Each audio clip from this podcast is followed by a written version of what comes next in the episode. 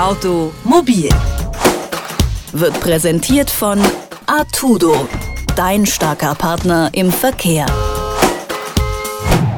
Elektrofahrzeuge fahren mittlerweile schon einige Jahre leise und meist unauffällig auf unseren Straßen umher. Nach und nach zeigen sich jetzt die Schwachstellen des innovativen Fahrzeugs, zum Beispiel an den Bremsen. Die werden bei E-Autos nämlich weniger beansprucht als bei herkömmlichen Verbrennungsmotoren und dadurch rosten sie schneller und müssen dann halt ausgetauscht werden. Continental hat nun ein neues Rad- und Bremskonzept für Elektroautos entwickelt, bei dem dieses Problem nicht mehr auftauchen soll soll. Wie genau es funktioniert, erklärt mir Paul Linhoff.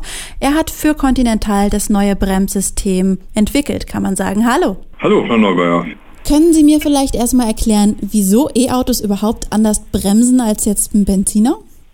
Das kann ich gerne für Sie tun. Zunächst möchte ich aber darauf hinweisen, dass wir da nicht von Schwachstellen sprechen, korrekterweise, richtigerweise, sondern von anderen Herausforderungen. Elektrofahrzeuge werden aufgrund der Eigenschaften des Antriebs nicht nur durch die Reibungsbremse verzögert, sondern durch äh, die Benutzung dieses Antriebs als Generator. Also wir haben einen, einen Elektromotor als Antrieb, der einmal zum Beschleunigen als Elektromotor verwendet wird und zum Verzögern als sogenannter Generator. Ein Generator wandelt die kinetische Fahrzeugenergie der Bewegung um in Strom letztendlich. Also damit wird die Batterie wieder geladen. Dadurch entsteht entsprechend die gewünschte Verzögerung. Bei Verbrennungsmotoren beschleunigen sie das Fahrzeug mit der Energie des Motors, des Verbrenners. Also Benzin oder Diesel wird umgewandelt in Bewegungsenergie. Aber dieser Antrieb ist nicht in der Lage, diese kinetische Bewegungsenergie wieder zurückzuwandeln in Kraftstoff. Das ist das Besondere des Elektroantriebs der eben das auch so besonders macht, dass er besonders wirtschaftlich ist, dann eben in Fahrzuständen, wo eben sehr oft Beschleunigung verzögert wird, das sprich in innerstädtischen äh, Verkehrssituationen. Also sehr oft Beschleunigung verzögern, umso effizienter ist so ein E-Antrieb. Bezug auf die Reibungsbremse bedeutet das, dass bei heutigen Verbrennerfahrzeugen die Reibungsbremse regelmäßig benutzt wird und dadurch diese Reibungsflächen dieser Bremsscheiben entsprechend ähm, ja, konditioniert sind. Also heute setzt man äh, rostende Materialien ein. Das ist aber kein, kein Manko, wenn sie dauernd benutzt werden, regelmäßig. Wenn sie aber eben nicht benutzt werden müssen, wird es zum Manko. Das heißt, diese Oberflächen verrosten und die Bremswirkung äh, verschlechtert sich. Also müssen wir bei Elektrofahrzeugen zukünftig dafür sorgen, dass diese Reibflächen konditioniert bleiben, dadurch, dass wir eben das Material verändern. Das hat sich jetzt eben die Entwicklung des New Wheel-Konzepts zur Aufgabe gestellt, also eine Reibungsbremse zu bekommen, die für Elektrofahrzeuge entsprechend ausgelegt ist, permanent konditioniert bleibt, ohne sie permanent benutzen zu müssen. Warum mhm. genau passt das New Wheel-Konzept nun besser für die Elektroautos? Vielleicht können Sie das nochmal erklären. Wir verwenden äh, jetzt eine andere neue Konstruktion. Elektrofahrzeuge haben in Einzelfällen und wahrscheinlich auch häufiger größere Räder, ein größerer Rollradius führt zu geringerem Rollwiderstand des Rades. Das bietet jetzt einen größeren Einbauraum, den man durch das Design des New Wheel Konzepts besser ausnutzen kann. Heutige Scheibenbremsen montieren die Scheibenbremse auf der Achse. Das New Wheel Konzept macht sich jetzt das zunutze, dass wir da vorzugsweise größere Felgendurchmesser vorfinden und montieren den Reibring auf dem Außendurchmesser in die Felge hinein. Sie setzen ja ähm, dabei auf Aluminium statt auf äh, Grauguss, wie es bisher üblich war. Wieso ist das so? Das äh, macht zwei Dinge zunutze. Zum einen dem Leichtbau und zum anderen eben dem Thema Korrosion. Das Aluminium zeigt eine Korrosion. Durch Korrosion äh, chemisch betrachtet äh, führt es aber zum Selbstschutz und eine Aluminiumscheibe verrostet nicht, also wird nicht geschädigt durch Korrosion im Normalbetrieb und bei Nichtverwendung.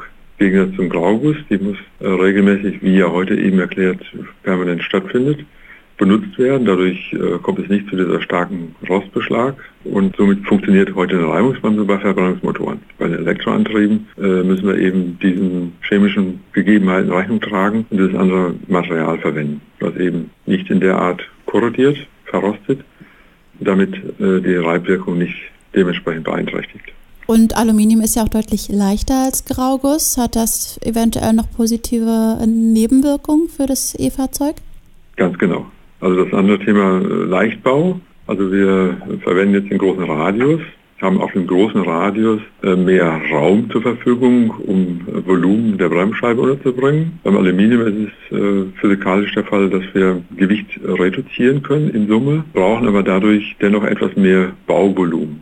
Also für die notwendig geforderte Wärmesenke. Also bei jedem Reiben wird ja die kinetische Fahrzeugenergie, wie eben beschrieben, umgesetzt in, in Wärme durch Reibung.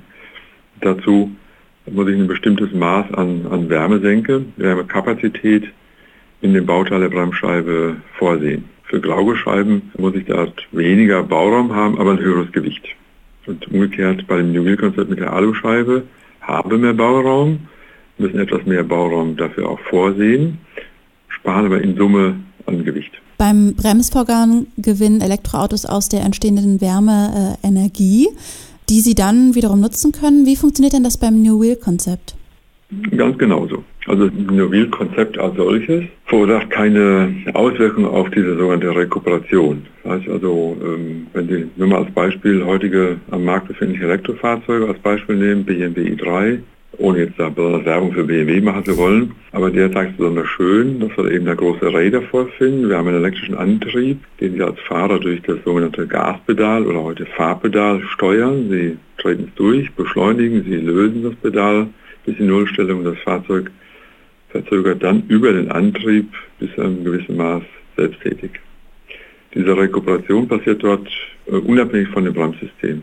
Andere Fahrzeuge verwenden sogenannte rekuperationsfähige Bremssysteme, bei denen der Tritt aufs Bremspedal in der Bremse bilanziert wird und so viel Generatorleistung eingesetzt wird, wie der Generator zur Verfügung stellen kann und eben so viel weniger Reibungsbremse ausgeführt wird.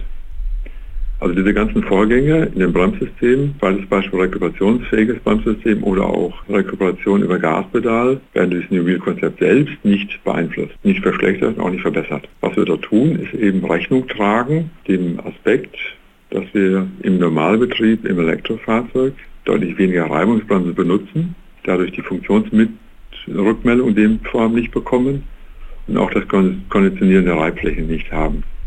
Also müssen wir das Produkt anders auslegen und diesen neuen Gegebenheiten anpassen. Elektroautos müssen seltener bremsen als Fahrzeuge mit Verbrennungsmotoren und das beeinträchtigt die Lebensdauer der Bremsen. Continental will mit seinem New Wheel Konzept deswegen das Rad und die Bremsen ganz neu denken oder hat es eigentlich schon getan. Und wie genau das dann funktioniert, hat Paul Linhoff, der sich das Ganze ausgedacht hat, mir gerade erklärt. Vielen Dank für das Gespräch. Dankeschön. Automobil wird präsentiert von Artudo, dein starker Partner im Verkehr.